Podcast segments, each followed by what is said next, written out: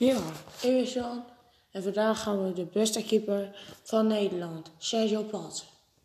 Hij is een goede keeper en blijf luisteren, dan, zie, dan hoor je meer. Wie weet dat Pat bij FC Groningen zit, hè? Maar weet je, hij zat eerst nog bij een andere club. En die was hier in Groningen. En vandaag gaan we het hebben over Pat. Tenminste, de reservekeeper van Pat. Dit is geen roast, dit is geen grap, maar het is echt waar. Pat wordt altijd ja, een vaste keeper. De andere keepers zeggen, oh, waarom mogen wij geen vaste keeper zijn? Omdat ze jaloers zijn. Dus, ja, ik weet niet wat ik meer wil zeggen, maar ja, heeft goede handschoenen. Eigenlijk kan je ze winnen op Tuzani TV.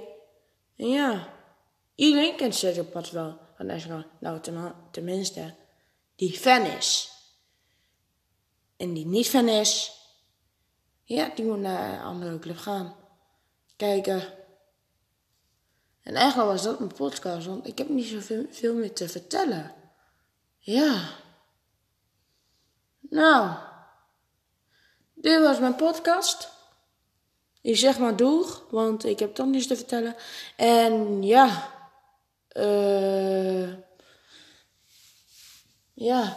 Het is nog een podcast die gaat over Virgil van Dijk. Ja. Oh ja, en wat ik ook nog wil zeggen is later. En Sergio Pat zit niet bij de Oranje Leeuwen. Dank u wel. Tot ziens.